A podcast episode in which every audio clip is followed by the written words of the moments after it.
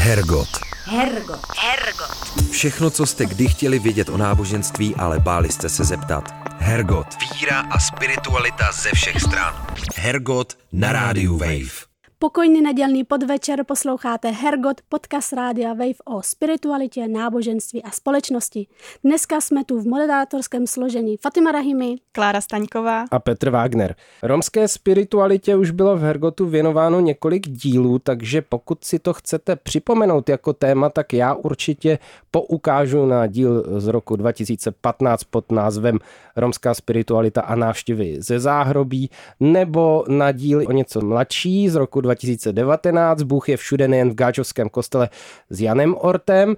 A nakonec ještě jeden letitý díl na ten upozorně obzvlášť, protože už jsem úplně zapomněl, že jsme ho točili je z roku 2012 a jmenuje se Devla je pán, takže eh, myslím si, že se nám vytvořil zase další faty takový seriál, jak to my máme rádi napříč věky, seriál na romské téma, ale tentokrát to bude trošku jinak. Dneska to úplně jenom o romský spiritualitě nebude. Naše pozvání totiž přijala religionistka a teoložka Lidie Metkova, které loni vyšla v nakladatelství Husické teologické fakulty Univerzity Karlovy kniha s názvem Proměny vztahu křesťanských církví k Romům na českém území od roku 1918 do současnosti. Tu knihu Lidie napsala na základě výzkumu, který dělala právě mezi duchovními různých křesťanských církví. My se jí budeme ptát na to, čím je specifický vztah církvy k Rómům, jaké církve jsou u Rómů oblíbené a proč, nebo na to, co by se mělo v chování církví vůči Romům změnit. Lídie kvůli nám dorazila až z Brna, tak doufáme, že rozhovor s námi bude za to stát. Ahoj Lidie. Ahoj. My už jsme v úvodu řekli, jak se tvoje kniha jmenuje. Ten název je docela dlouhý. Mohla bys svými slovy říct, co se snažila ve výzkumu, ze kterého kniha vychází, zjistit? Uh, ano, já jsem, uh, je dlouhý ten název právě protože jsem se snažila vyjádřit všechno v tom názvu, mm-hmm. co jsem se snažila zkoumat. Snažila jsem se uh, vlastně nahlédnout do těch vztahů uh, křesťanských církví, které působí na našem území a jejich vztahu k Romům a jak se tyto vztahy měnily od toho roku 1918 až do dneška, jestli vůbec nějaké vztahy byly v tu dobu a jestli se vůbec nějak proměnily do dneška. Proč zrovna toto téma? Proč toto téma? no, je to asi na dlouhé vyprávění. Já celkově při studiích jsem se věnovala českým církvím. Už má diplomová práce se věnovala odkazu jednoty bratrské v současných církvích na našem území, takže křesťanské církve byly pro mě hodně blízké a zároveň vlastně při religionistice, při studiu jsem se hodně často narážela, nebo narážela jsem hodně často i do toho tématu romské religiozity a Jestli se můžu hodně rozpovídat, tak Můžeš. Eh, protože jsem jednoho dne byla u našich rodičů a třídila jsem knihovnu eh, po dědečkovi a protože můj dědeček byl velký nadšenec do církevních dějin, tak jsem tam našla jeden časopis evangelický z roku 1909. Myslím, že se jmenoval Hus. A byl tam takový článek asi na tři strany. A vypovídal přesně o Romech v tu dobu. A vypovídal zajímavě, pro nás možná eh, na tuhle dobu eh, velice nekorektně a velice až možná rasisticky v tom smyslu, že popisoval, jak ti Romové vypadají, jaký mají tvar lepky, jaký, kde mají oči posazené, jak moc jsou tmaví a jak moc ne. Popisoval jejich děti, jak jsou špinavé, jak eh, vlastně ti Romové jenom popojíždějí z vesnice na vesnici a kradou slepice lidem a nic jiného. A byla jsem z toho docela překvapena, jak drsně vlastně v našim, našich slovech, jako to je tam popsané. Ale nakonec tam ten autor toho článku popisuje nebo napíše takovou větu, která mě úplně dostala. a od toho se vlastně asi odbil ten můj vztah k těmto oběma tématům dohromady, jak církve, tak romové. A tam byla otázka, co všechno křesťanstvo za těch 500 let, co tady jsou romové, co všechno pro tento národ cizí, možná pohanský, co udělalo? Jenom taková otázka. A já jsem říkala, aha, co udělalo? a tak mě to začalo zajímat, co vlastně udělalo a co dělá doteď. Ty už si říkala, že tě zajímala romská religiozita. My už jsme tady v Hergotu se několikrát o romské spiritualitě bavili. Tak kdybys měla jenom stručně schrnout, co jsou podle tebe specifika téhle religiozity. Mm-hmm. Já určitě nechci nějak fušovat do řemesla všem romistům a, a antropologům a jiným a sama myslím, že tomu úplně nerozumím. Mám to všechno tak jako vyčtené z, z literatury, ale nebo jsem to právě slyšela od těch uh, duchovních. Co se hodně často opakovalo, ta charakteristika té religiozity romské, tak uh, jde o to, že hodně to mají spjaté, ještě bych řekla jednoduše, s takovým lidovým náboženstvím. Když se jedná o kontext křesťanství, tak uh, je to hodně spojené s, nějakými, s nějakou pověrčivostí, se zaklínáním, s přísahami já nevím, já si vždycky vybavím Erbenovou kytici a do toho mi to trošku i sedí. Takové ty vlastně ty postavy, které jsou spojené i jako s čarodejnictvím a uh, i víra v duchy mrtvých a je tam veliký jakoby strach z tohoto všeho. A uh, i podle těch zástupců církví to hodně často právě protíná celý ten jejich život duchovní takový ten jakoby strach z těch rituálů a z těch, eh, aby jakoby správně všechno dodržovali, aby jim to nepřineslo nějakou smůlu. Pojďme se trochu pověnovat tomu výzkumu jako takovému. Mohla bys ve stručnosti přiblížit tu metodologii, jak si vybírala církve, jak si vybírala lokality, které si zařadila do mm-hmm, výzkumu? Mm-hmm. No, bylo to hodně těžké. Já totiž eh, nejsem asi úplný typický vědec, který by se v tom jako extra vyžíval, v té metodologii. Uh, takže já jsem byla moc vděčná za pomoc od mého kolegy, z Fakulty sociálních studií Petra Langa, který, který byl sociolog a který e, to měl na háku, tyhle metody, a tak mě pomohl vlastně, jak, jak se vytváří ta metodologie výzkumu v humanitních studiích. Takže jsem byla moc za to ráda, že mě pomohly i jak třeba určit přímo, jaké církve si vybrat, jaké, jaké lokality určit. Ty církve jsem musela vybrat na základě toho, aby vlastně bylo jasné, že působili celé to období výzkumné, takže od toho roku 1918 až do teď, aby na tomto území prostě působili, aby byly jako etablované. To jsem našla společného jmenovatele a to byla Ekumenická rada církví, která spojovala všechny církve, které opravdu v tomto období působily a působí doteď a zároveň nějakým způsobem definují uh, svoji pastorační práci a misijní práci. A což bylo pro mě taky důležité, protože to charakterizuje vlastně církevní práci všeobecně. Určení lokalit, ve kterých ty církve působí u Romů, bylo ještě složitější, protože eh, samozřejmě víme, že eh, Romové v některých částech eh, České republiky se vyskutují více, jejich jako větší, větší procentuální zastoupení. Bylo pro mě teda důležité začít hledat podle jakých kritérií se na to obrátit a našla jsem projekt dlouhodobý monitoring situace romských komunit v ČR, který se zabýval právě procentuálním zastoupením v různých lokalitách v České republice, který mě k tomu hodně pomohl určit tyto lokality. A pak jsem už hledala jenom spojením e, i s těmi společenstvími z daných církví, jestli taky působí tam nebo ne. je to strašně složitý. Takže si hledal taky jako překryv, ano, kde je ano, hodně vysoké tak. procentuální přesně zastoupení tak. v obyvatelstvu, plus tam působí ty etablované ty, církve. Přesně tak, Aha. jednoduše řečeno, děkuji. Ale zároveň, eh, jestli teda chápu, tak eh, si musela se setkat s tím, že eh, to, ten člověk musel se identifikovat s, tím, s tou identitou Rom. Je to tak? Ano, ano. Že ne každý Rom se hlásí k, k tomu, ano, že je Rom. Ano. Mhm. Může si zaškrtnout, že ano, je třeba to, Čech. Přesně tak. To jsem jako posuzovala. Určitě ta výpovědní hodnota nemusí být úplně přesná. Je to prostě všechno vysuzované jenom z těch výzkumů těch sociologů a myslím, že i ministerstvo sociálních věcí se na tom podílelo. Kdo byli teda respondenti toho tvýho výzkumu a kolik jich nakonec bylo? A pokud hovoříš přímo jenom o tom kvalitativním výzkumu, takže to respondenti, co se týče uh, toho rozhovoru uh, No možná i toho kvantitativního, jo, toho kvantitativního. Jestli jo, dobře. Tak eh, nejdřív byl ten kvantitativní rozhovor, kdy uh, šlo o nějaký online dotazník. Tam jsem rozeslala těch dotazníků hodně. Uh, bylo nějakých uh, 150 nekatolických uh, církví plus uh, 200 katolických, římskokatolických církví. Jako farností jednotlivých. Farností, přesně jo. tak. Mm-hmm. A, a návratnost, návratnost byla asi nějakých 62%, takže nějakých zkuste spočítat za mě, z nějakých 160, 150, 150 se mi navrátilo těch dotazníků zpět. Oslovovala jsem pouze vlastně ty společenství, ty jakoby ze spodu těch církví. Neoslovovala jsem třeba arcibiskupství, to ne, jako uh-huh. jenom ty daná společenství.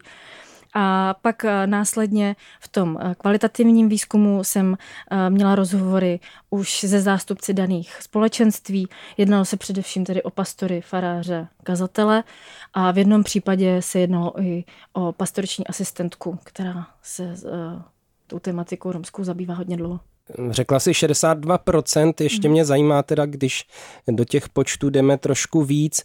Řekla si, že těch farností katolických bylo 200, Eh, jak to teda potom vylezlo v tom výsledku, jestli teda ti katolíci mhm. měli jako stejný procento té reaktivity jako nekatolický církve, nebo mm. jestli na tom byli líp no, nekatolíci. Mně přišlo zajímavé, že jsem se dočetla, že z Prahy ti nepřišla od mhm, katolíků mm. ani jedna odpověď, ano. tak to se to třeba jako, jak se ano. to, to je něco teda. Hmm. Ta reakčnost byla určitě větší u těch římských katolíků, protože měli právě to větší zastoupení a Zároveň musím říct, že i třeba se víc i báli, ale někteří jakoby, že mi odepsali, že uh, se na to téma nebudou chtít vyjadřovat, nebo nemají čas, mm-hmm. nebo už se tím nezabývají, jak se se zabývali v minulosti a tak dále.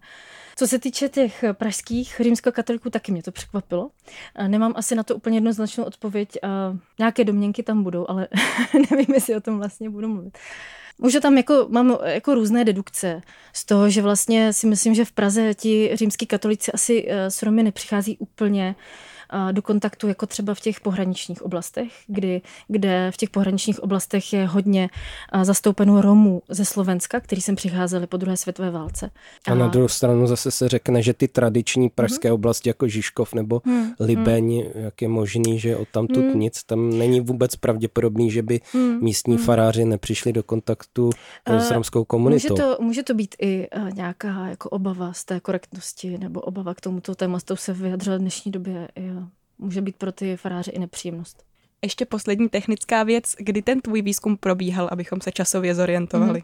Mm. Já říkám vždycky interní vtípek před třemi dětmi, uh-huh. a, takže od roku, je to dávno, od roku 2016 asi do roku 2019, ale neintenzivně v roce 2017. Já se možná krátce vrátím k tomu kvalitativnímu výzkumu, mm-hmm. protože ty si vlastně říkala i vyjmenovala, s kým eh, vším si udělala rozhovor, ale neřekla si počet respondentů. Ano. ano. Znáš je? Uh, oslovila jsem uh, eh, 20 společenství a z toho, z toho vlastně jsem nakonec dělala rozhovor s 11 respondenty napříč. Ne všemi církvemi, které jsem oslovila, to ne. Mohla bych takhle na začátek říct eh, obecně, co se o církvích z jejich vztahu k Romům dozvěděla? Jde to nějak zobecnit? No, asi mě jako překvapilo vlastně, kolik té práce vlastně je.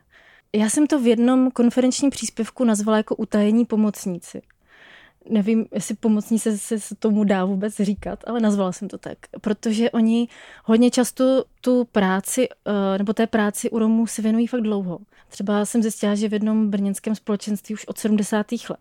Uh-huh.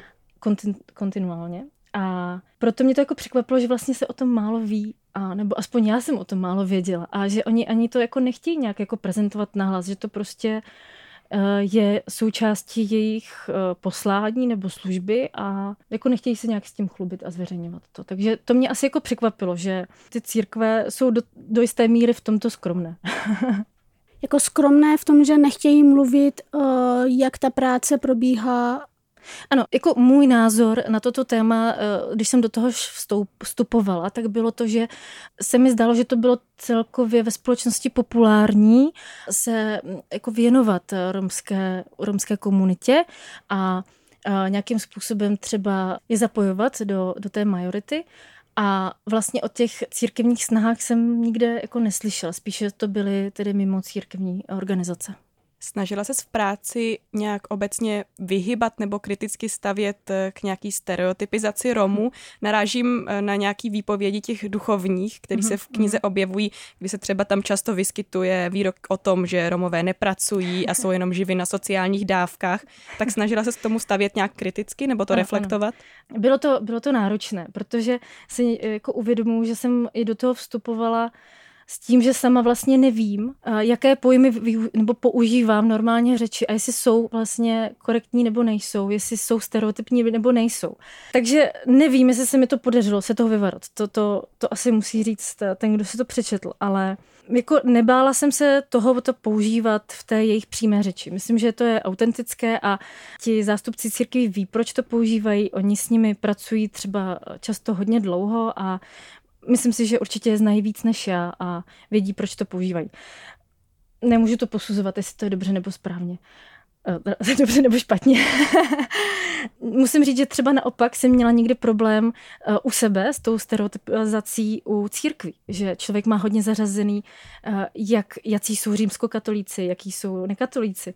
A bylo zajímavé s tím, jako s tím přistupovat. A tady se mi to potvrzuje, nebo tady se mi to nepotvrzuje. A jo, tak... Eh, a to by mě zrovna zajímalo, kde se to potvrdilo a kde se to trošku poopravilo třeba. A nevím, jestli si to můžu dovolit říct, ale... Já myslím, že jo, vzhledem k církvím.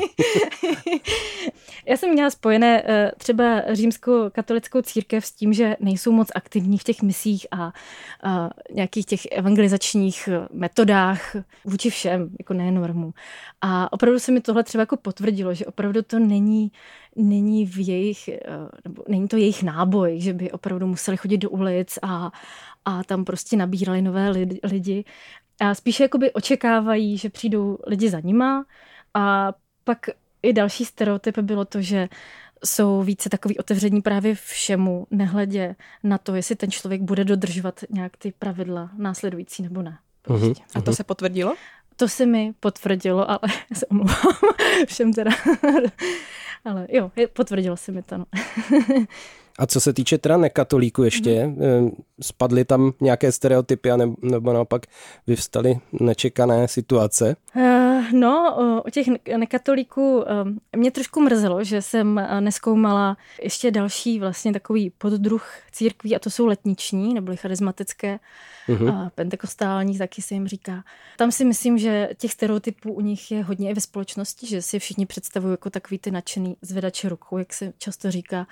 A tak to by mě zajímalo. To by mě, u nich by mě to zajímalo, jak, jak by třeba to odpovídalo, protože uh, uh, u těch evangelikálů nebo protestantů, ještě další, tak uh, tam jsem právě vnímala takové to potvrzení toho stereotypu, že to jsou právě víc ty otevření, kteří jsou zásadovější v těch pravidlech, jako aby se to více dodržovalo, aby ten člověk tam chodil pravidelně, aby se nějak zapojoval do, té církev, do toho církevního života. Hergot. Hergot. Hergot. Všechno, co jste kdy chtěli vědět o náboženství, ale báli jste se zeptat. Hergot. Hergot na rádiu Wave. Když se vrátíme zpátky k vztahu církvy k Romům, mm-hmm. dá se to nějak zobecnit, nebo je nějaká, řekněme, církev, která je jako přesně jako přísnější k Romům, žádá, mm-hmm. chce mm-hmm. po nich nějak jako větší přípravu, dodržování různých, mm-hmm. možná i dogmatických pravidel? Uh, nevím, jestli úplně jako to na nich vyžaduje, ale určitě se toto více právě řeší u těch nekatolíků. Jako z těch výpovědí jsem pochopila, že to spíš řeší v tom smyslu, jako škoda, že nejsou více na tu pravidelnost. Škoda, že eh, nejsou ty vytrvalí v té víře. Škoda, že nedodrží toto a toto. Ale je to spíš takový postesk, než abych jako cítila nějaký nátlak eh, na ty Romy, že prostě pokud tohle nebudeš dodržovat, nesmíš už nám přejít přes prach. To ne, asi.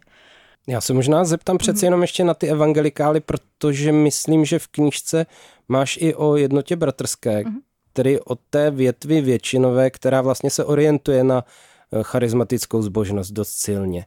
Eh, jak ona tam do toho zapadá, co se týče mm. toho přístupu? Nejsem si jistá, jestli úplně jako charismatická jednota bratrská. Jako vím, že jednota bratrská eh, třeba právě v severních Čechách, tak z jednoty bratrský tam vyšel romský sbor že vlastně jednota bratrská v severních Čechách měla nějaké tři společenství a na základě toho, že tam chodilo hodně Romů, tak eh, zjistili, že Romové potřebují právě ještě více ten extatický náboj a více jako tu emotivnost, více tu hudbu a tak ještě jako by od nich vznikl ten romský sbor, který je více charismatický, dneska by se to určitě dalo tak popsat, ale eh, nevím, nevím jako jistě, jestli ta jednota bratrská je všude taková charismatická, to nevím.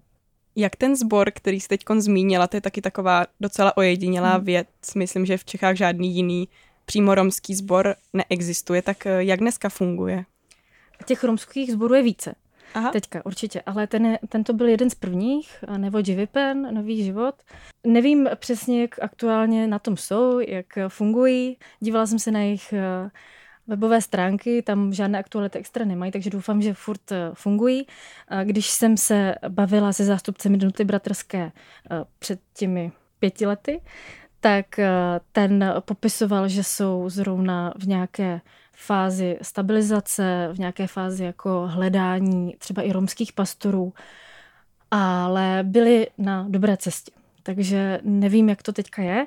No, ještě určitě vím o sboru, který vznikl v Chebu. To je ale pod záštitou křesťanského združení pro vzdělávání Sintů a Romů. Založil to romský misionář z Německa, jmenoval se, nebo jmenuje se Rudy Walter. A ten teda jsem ještě dneska jsem zjistila, že se podílí ještě na spoustě zakládání romských sborů tady, o kterých jsem vůbec nevěděla, že existují. Je to i v Rakovníku, v Rotavě.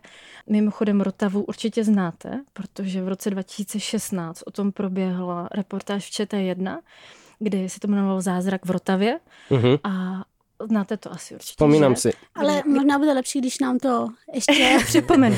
Já trošku zabíhám zase do jiného tématu, já to pak ještě upřesním, ale ano, v Rotavě eh, právě vznikl taky, eh, taky tento sbor. Myslím si, že to bylo i z popudu církve bratrské v Rakovníku a tento romský sbor tam vznikl hodně právě na té, na té lince té charizmatičnosti, protože tam ti Romové opravdu bylo vidět, že hodně vyžadují ten emotivní náboj, takže opravdu si to tam ten sbor řídili, řídili hodně emotivně a, a, a hodně živelně a hezky.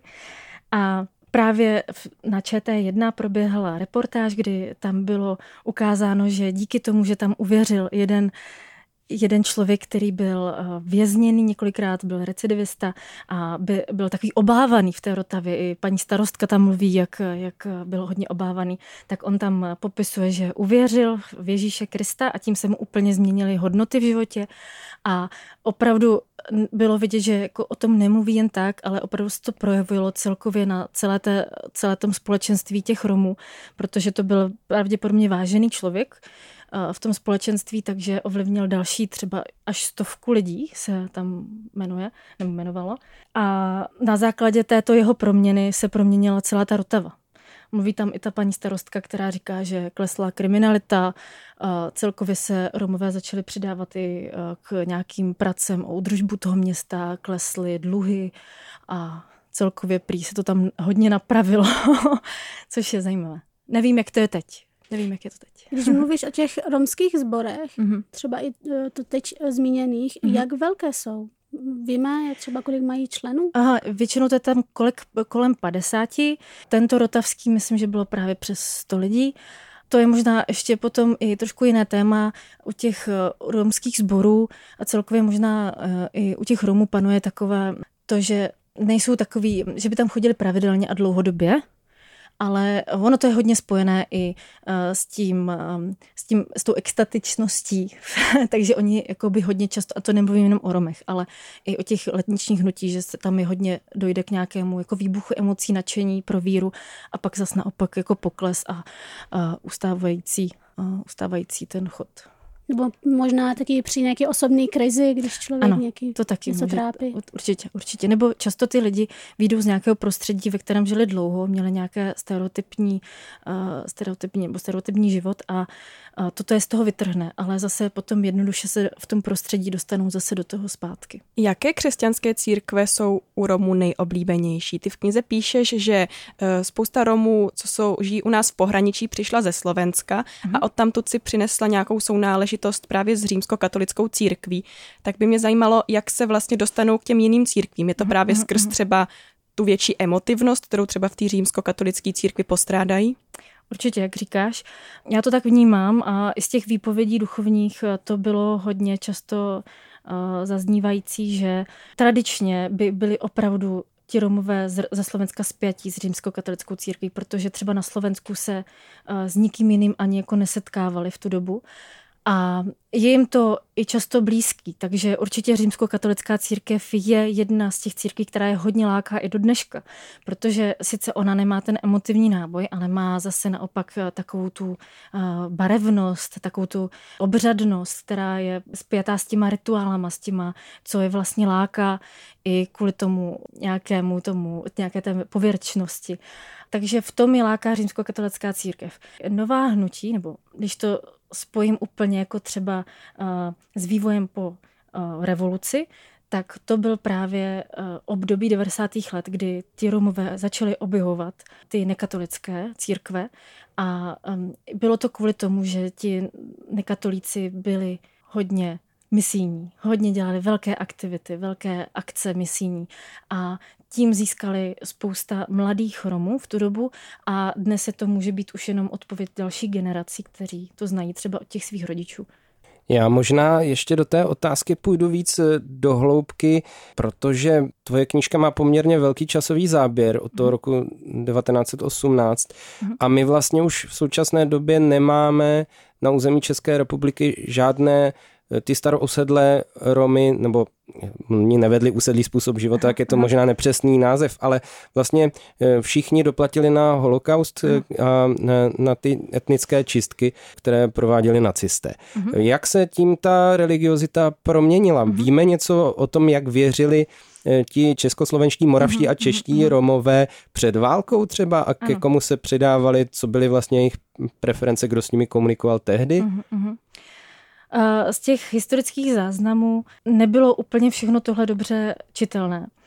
A myslela jsem si, že když budu chodit do archivu, tak eh, na mě budou vyskakovat eh, skvělé záznamy, jako jak, eh, jak ti Romové věřili a jakým způsobem projevovali své náboženství a nevyskakovali žádný záznamy.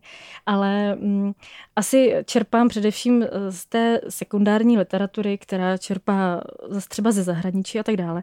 Ale jde o to, že za té první republiky opravdu se jednalo především o kočovné Romy kteří to náboženství měli právě hodně spojené s těmi magickými rituálemi, hodně uh, animistické, takové uh, pro křesťany v tu dobu hodně cizí, hodně opravdu jako pohanské. A myslím si, že asimilační metody komunistů hodně zapříčinili to, že ti Romové byli usazeni v městech, jak pohraničních, tak i v jiných. A tím docházelo k roztrhání nějakých rodinných pout. A což rodina pro Romy v tu dobu i dnes je hodně důležitá. A jak se roztrhla ta rodina, tak se roztrhla i ta náboženská tradice, která se šířila po, tě, po ty generace. Takže si myslím, že kvůli tomu komunismu a co se jakoby dělo, nějaké násilné usazování toho romského obyvatelstva, tak se vlastně přetrhala ta kontinuita těchto tradic a uh, ti Romové se znova musí hledat. Buď to návaznost nebo nové tradice. Jedna z tvých výzkumných otázek se ptala na to, jakých církevních aktivit se Romové nejčastěji účastní, tak mohla bys nám říct odpověď? Uh-huh.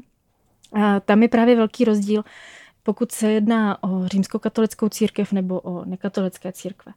U římských katolíků eh, byly ty odpovědi celkem jednotné a Romové se tam opravdu nejvíce účastní těch obřadů životního cyklu. Takže jde o křty, o svatby a pohřby. A co se týče u těch nekatolíků, tam je to hodně spojené právě s těmi misijními metodami nebo misijními aktivitami, takže tam se hodně často zúčastňují nějakých klubů pro děti, pro mladé. Tak. A proč podle tebe ty bohoslužby nejsou oblíbené. Je to jenom kvůli té nějaké jako nestálosti a myslíš, že třeba um, nějaký přímo romský bohoslužby by mohly zafungovat. Vím, uh, že tam píšeš o československý církvi husický v Praze, která přímo romský bohoslužby pořádá. Mm-hmm. Tak mhm. je to něco, co, co možná by bylo nějakou cestou? Tam je spousta rovin.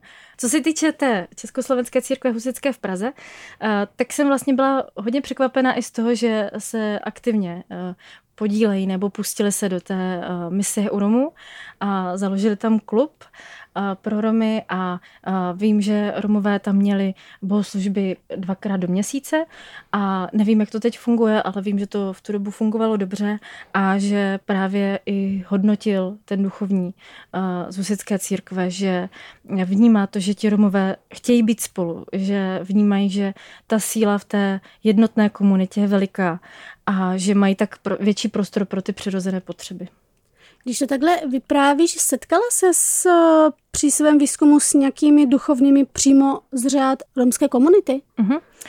S jedním duchovník, kterým jsem měla rozhovor, tak s ním jsem se setkala a tak ten vlastně o sobě říká, nebo přiznal se, že z otcovy strany je romského původu, On sám to hodnotí jako velice pozitivně právě pro tu práci s Romy, protože vnímá, že zaprvé je, jim více rozumí, více chápe a i z jejich pohledu je ta důvěra daleko větší k němu než třeba k jiným. A víš ještě o někom jiném? Nemusela se s ním třeba úplně jako mhm, setkávat? Mm-hmm. A je určitě více romských eh, pastorů, farářů, duchovních, Vím eh, určitě o jménu Vojtěch Vagaj, který byl prvním římskokatolickým knězem romského původu tady, tady v České republice. Poté určitě se dá eh, jmenovat i David Dudáš, což byl první pravoslavný kněz romského původu. A myslím, že i Vladimír Olách, který tu založil eh, romské křesťanské vzdělávací združení Matici Romskou v 90. letech. Jak podle tebe nebo podle tvýho výzkumu přistupují duchovní se kterými si dělala rozhovory k víře Romů. Je pro ně důležitější, aby nějakou víru měli, anebo aby se chovali podle nějakých pravidel, které mm-hmm. ta mhm. víra určuje? Už jsem to tu nějak naznačovala. Myslím si, že opět je rozdíl mezi těmi zástupci z římskokatolické církve a těch nekatolických církví. U těch eh, římskokatolických kněží tam bylo vidět, že pro ně je důležité a že vnímají, že Romové jsou duchovní a že tím hodně žijou.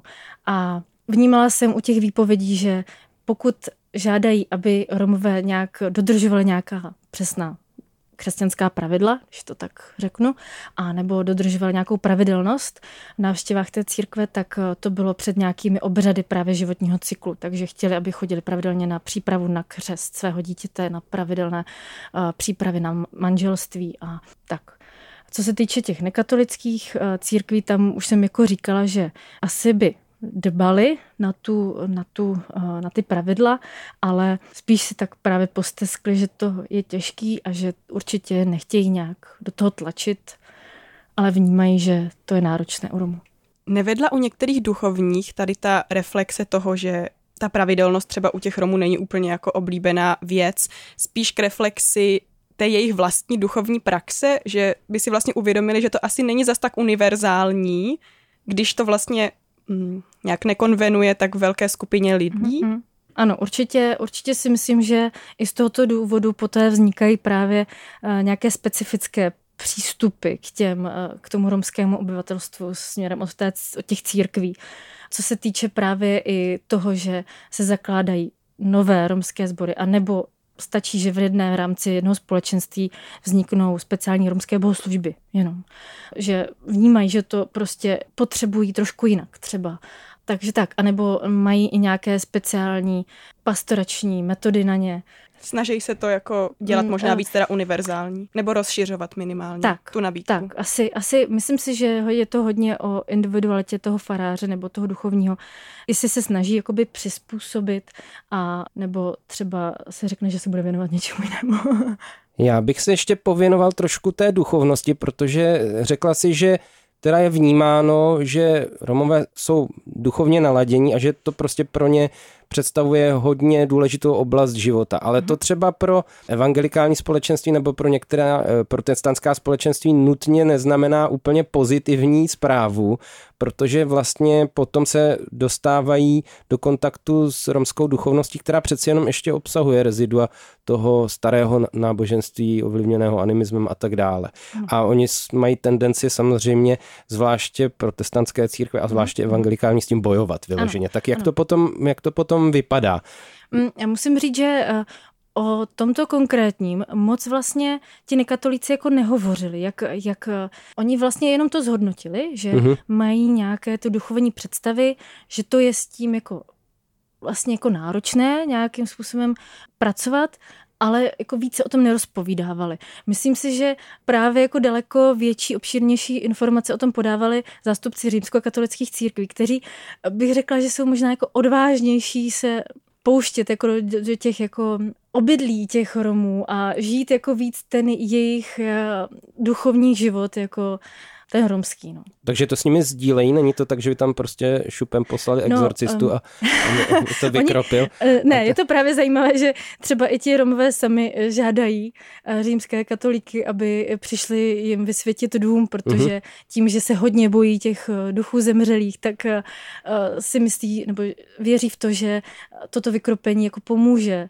A ti faráři většinou tam přijdou a aby jako pomohli těm Romům od toho strachu, tak opravdu to udělají a věří, že jim to pomůže a že to je potřeba. Těch, těch historek jako z těchto, z těchto oblastí jako spousta, těch eh, farářů a, a hodně mě to zaujalo, jak se s tím setkávají a někde je to takové až eh, komické, některé ty historky. A můžeš nám nějakou komickou historku teda povyprávět? Uh-huh. Uh, tak jeden římskokatolický duchovní vyprávěl, uh, měl toho hodně v zásobě, že nejraději dělá právě romské pohřby, že s romskými pohřby jsou právě spojený spousta těch rituálů, které se, jsou spojený z toho strachu, z těch duchů. Tam jedna, jedna část byla to, že když vycházeli z kostelních dveří z rakví, tak jedna ta Romka se otočila na toho, toho faráře a říkala, pane faráři, ale teď se nesmíte otočit, teď se prostě nesmíte otočit. A tak jako, teda dobře, tak nebudu se otáčet, vycházel tedy ven a pak ale zjistil, že ti s tou rakví za ním vůbec nejdou. Že jako neslyšeli, ale zároveň se strašně bál jako otočit, aby jako jim ukázal, že teda mají jít. Takže šel sám a sám a, a nic se jako nedělo, takže uh, zjistil, že vlastně um, je to někdy problém. A víš, proč se neměl otáčet? Neříkal to, neříkal to. A myslím si, že ani on to nevěděl. A což mě právě fascinuje na těch, na těch eh, farářích eh, z té římskokatolické církve, že oni se moc ani nikdy jako neptají, ale vlastně jim chtějí vyhovět, protože vědí, že se prostě ti Romové bojí, proto to radši udělají. A to stejné třeba, když vyprávěl, jak je důležitá role eh, plaček, typických plaček, jak si představíte na pohřbech, tak on tam vyprávěl, že začal pohřeb a že přijeli prostě tři auta plných žen, kteří vyběhli jako z těch aut a naprosto teatrálně se tam začali jako klátit a brečet a, a opravdu spílat a opravdu, aby jako ukázali, že, že jim je hrozně líto, že ten neboštík je opravdu po smrti. A pak říkal i to, že tyto plačky mají i e, speciální roli, že když se ten, e, ta rakev zasouvá se do země, tak oni jakoby skoro chtějí skákat za tím mrtvým a uh, Fara, ten fa, pan Fara říkal, že poprvé jako měl pocit, že je musí ho chytit, ale že to opravdu patří do té role, pak už se na to zvyknul, že to tak je a, a, a že to vypadá někdy opravdu uh, zajímavě. a to je právě zajímavé na tom romském náboženství, které uh, hodně badatelů říká, jak, jak vlastně to byl kočovný národ, který pravděpodobně teda přišel z, z severní Indie, jak si nabalil na sebe různé ty tradice z jiných náboženství a e, že to v nich pořád je některé ty kousky, že vlastně to romské náboženství se může uh, nazývat jako takovou mozaikou různých prvků z různých tradic. V knize zároveň píše, že často dojde ke ukončení spolupráce mezi církvemi a Romy v pubertě. Co podle tebe šlo ze strany církvy udělat, aby k tomu nedocházelo? No, Nejsem si jistá, jestli bych měla na to nějaké uh, lepší řešení než ty sami církve. Um, oni teda dělají co? no, oni uh, nejčastěji právě ty nekatolické církve se snaží přicházet s novými uh, kluby, nízkoprahovými, který se snaží oslovit uh, tyto mladé Romy. Uh, mají pro ně nabídku různých sportů, různých aktivit a uh, snaží se opravdu je jakoby um, navnadit na něco jiného, než samo o sobě jenom to křesťanství. Což si myslím, že může být dobré, ale tam jde o to opět, že často ti uh, mladí Romové, podle vycházím opět z těch výpovědí, se nacházejí v prostředí, které je táhne jiným směrem. Jako zpět, jako, když to řeknu opadlo podle těch duchovní do těch špatných hodnot, eh, pryč od eh, toho zázemí, toho církevního. Zároveň si říkala, že pro, romské, pro romskou komunitu je důležitá rodina, tak uh-huh. a já teda tak jako předpokládám, že ta, ten duchovní směr se předává v rodině. Uh-huh. Tohle to nemá vliv? Uh, ano, uh, tam hodně často je to rozporuplné právě i kvůli tomu, uh, že musíme brát hledisko nějaké, um, nějakého městského života, a nějakých, eh, nějakých lokalit třeba v pohraničí, kdy ten třeba městský život, co se týče třeba Brna, Prahy, tak eh, ty rodiny jsou hodně poškozený, hodně jsou třeba i oddělený, žijou jakoby opravdu odděleně a to může způsobovat právě tu malou kontinuitu s tou vírou, s tím duchovním světem poškozený v tom slova smyslu, že žijí víc jako, Čes, jako, Asi odděl... jako Češi? víc se integrovali do české společnosti? Uh, no, asi, ale protože to bylo, si myslím, ne úplně jako dobrovolné, právě to bylo už eh, jako by ten pozůstek z toho komunismu, kdy byly opravdu ty velké rodiny rozdělené do těch malých panelákových bytečků a třeba dány jako rozděleně hodně jakoby i do jiných měst, tak eh, tím, tím se to mohlo narušit a často právě, co se zaznívá i v těch výpovědí, tak eh, je to, že hovoří o nějaké ztracenosti těch mladých, že jakoby nevědí, k komu patří. Dalo by se říct, jestli chtějí křesťané nebo ty církve, eh, které si zkoumala, Romy spíš měnit ke svému obrazu, anebo je přijímají uh, takové, jací jsou. Jinak řečeno, jestli je cílem té pastorace nějaká proměna, hmm. případně integrace. Mě třeba překvapilo vyjádření jednoho kazatele církve bratrské, uh, kterého cituješ v knize, který říká, že nedávají jako společenství členství Romům, kteří nepracují a nesplácejí svoje dluhy. Tak uh, já jsem si říkala, jestli by takhle se choval i k někomu neromského původu, hmm. že by po něm chtěl, aby, aby pracoval a zjišťoval, jestli má nějaký dluhy. Ano, já si myslím, že to vychází celkově uh, z toho pojetí, co si představují ty daní zástupci těch církví, co má vlastně křesťan za cíl, nebo co má křesťan za uh, dělat, co je jeho smyslem. Když vycházím z odpovědi jednoho teologa, který říká, a naším úkolem jako křesťanů je říkat ostatním jenom to evangelium, tu pravdu o tom spasení, o, té, o tom zmrtvých stání Ježíše, tak tu změnu už potom má v rukou Bůh, Duch Svatý. To už není naším úkolem. A já si myslím, že částečně jsem se s tím právě i setkávala v těch výpovědích těch duchovních, kdy oni vlastně doufají, že když k těm Romům nějakým způsobem přistoupí a říkají jim o Ježíši Kristu a o tom, že je může zachránit, i když žijou takovým životem, tak doufají, že ten Ježíš Kristus se změní sám. Samozřejmě někteří duchovní poté můžou vnímat, když ten život se u těch Romů nezmění, stále žijou tím předchozím říšným životem, tak vnímají, že to třeba není autentické, ta jejich víra. Samozřejmě v tomto kontextu uh, myslím, uh, že mají takový nárok na všechny uh, lidi mimo církve, nejenom na Romy. Máš na ten svůj výzkum nějaký reakce ze stran církví, že by třeba něco na jeho základě změnili ve svém chování vůči Romům? A v tom období, kdy výzkum probíhal, tak jsem měla povětšinou kladné odezvy. Byli jakoby vděční, že se tomu někdo věnuje, byli překvapení zároveň, že se o to vůbec někdo zajímá. a teď musím říct, že aktuálně nemám žádné odezvy od nich, jestli se nějak snažili ubíhat jinou cestou, to nevím. A jaký by podle tebe bylo možná nějaký ideální chování nebo mm-hmm. vztah mezi církví a Romama? Nevím, jestli mám úplně oprávnění jim radit, protože oni přece jenom často ti zástupci, se kterými jsem zrovna mluvila, se pohybují hodně dlouho mezi, mezi to romskou komunitou a hodně dlouho s nimi pracují. Ale co jsem vnímala jako důležité, tak si myslím, je to právě ta uh, otevřenost v těch daných lokalitách, aby ti Romové věděli, že ty církve tam opravdu pro ně jsou. A že to je místo, kde můžou i přijmout jako naději na třeba i lepší začlenění do té společnosti a nebo naději i zlepšení života, pokud jsou na tom špatně, co se týče nějakých sociálních problémů. A co tě osobně nejvíc zaujalo na výsledcích tvého výzkumu? Mm. Jestli teda něco takhle zaujalo. No, myslím, že asi hodně uh, ten charakter těch, těch lidí, kteří s nimi pracují. Že Nevím, myslím si, že jsou takový uh, často, uh, často hodně trpěliví, hodně vytrvalí, že v určitých chvílích, kdybych já bych už řekla prostě už jako nemá smysl v tomto pokračovat, stejně u mě nikdo nemá zájem, tak oni často pokračují dál. A takže to mě jako zaujalo, že, uh, že se na to nevykašlou. Co dál, tak mě hodně překvapilo, že vlastně ta kontinuita s, tím romským tradičním náboženstvím je stále až doteď.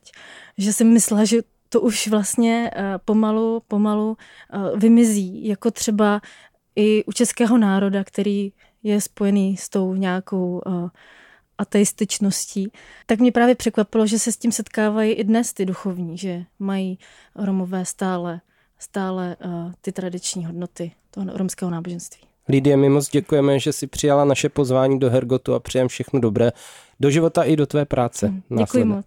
Ahoj. Ahoj. Ahoj. Hergot. Hergot. Hergot. Hergot na rádiu Wave. To byla religionistka a teoložka Lidie Metková pro Hergot Rádia Wave a mě na tom dnešním díle asi nejvíc potěšilo, že nám Lidie mimo mikrofon prozradila, že tak trošku jako čekala, že jí s náma tady bude dobře, že jsme milí lidé a že se jí to potvrdilo. Tak já jsem docela rád, to je jako jo, pěkná recenze. to mě taky potěšilo. A taky se mi líbilo, že jsme vlastně za nějakých 45 minut, 50, kdybych to hodně přeháněla, tak eh, jsme probrali strašně moc témat. Je to tak, no.